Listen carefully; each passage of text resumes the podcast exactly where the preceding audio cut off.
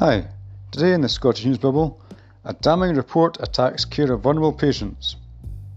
Too many people with learning disabilities or autism receive undignified and inhumane care in specialist hospitals, with most units still using physical restraint on vulnerable children, a damning report has found.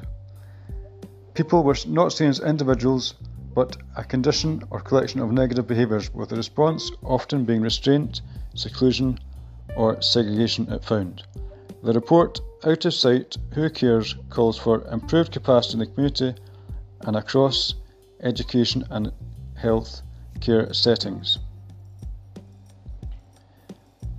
People deserve and live to live in homes, not hospitals, said Edel Harris from Learning Disability Charity MenCap. This is an English report, it's important to note, but most of the issues it deals with are also relevant in the Scottish care sector. Also today, the Pope endorses gay marriage in a new documentary called Francesco, premiered yesterday at the Rome Film Festival. This is a hugely welcome announcement by the leader of the Catholic Church Also today, Spitting Image, the hugely popular 1980s and 90s satire puppet show, is to make a comeback to ITV for a one off special on the US election. For anyone who remembers how incredibly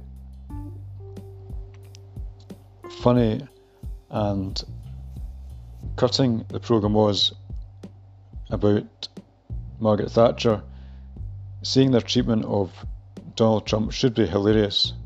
I remember watching it, and nearly every episode, Margaret Thatcher died at some point. It's a kind of satire you just don't see on mainstream television now, so hopefully it'll be as powerful now as it was back then.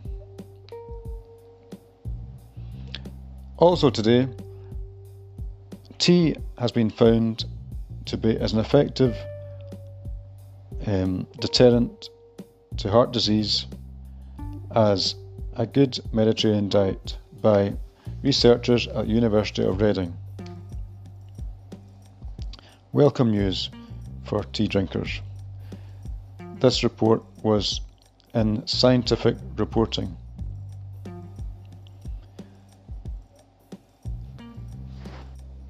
Finally, a once lonely rowan tree which inspired the planting of hundreds of thousands of others in the surrounding area has been named Scotland's Tree of the Year, reports the I newspaper.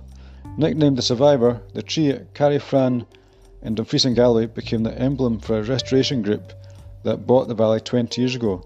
Since then, the Borders Trust has planted an entirely new woodland and the once bare valley is now full of native trees. Thanks for listening. Bye for now.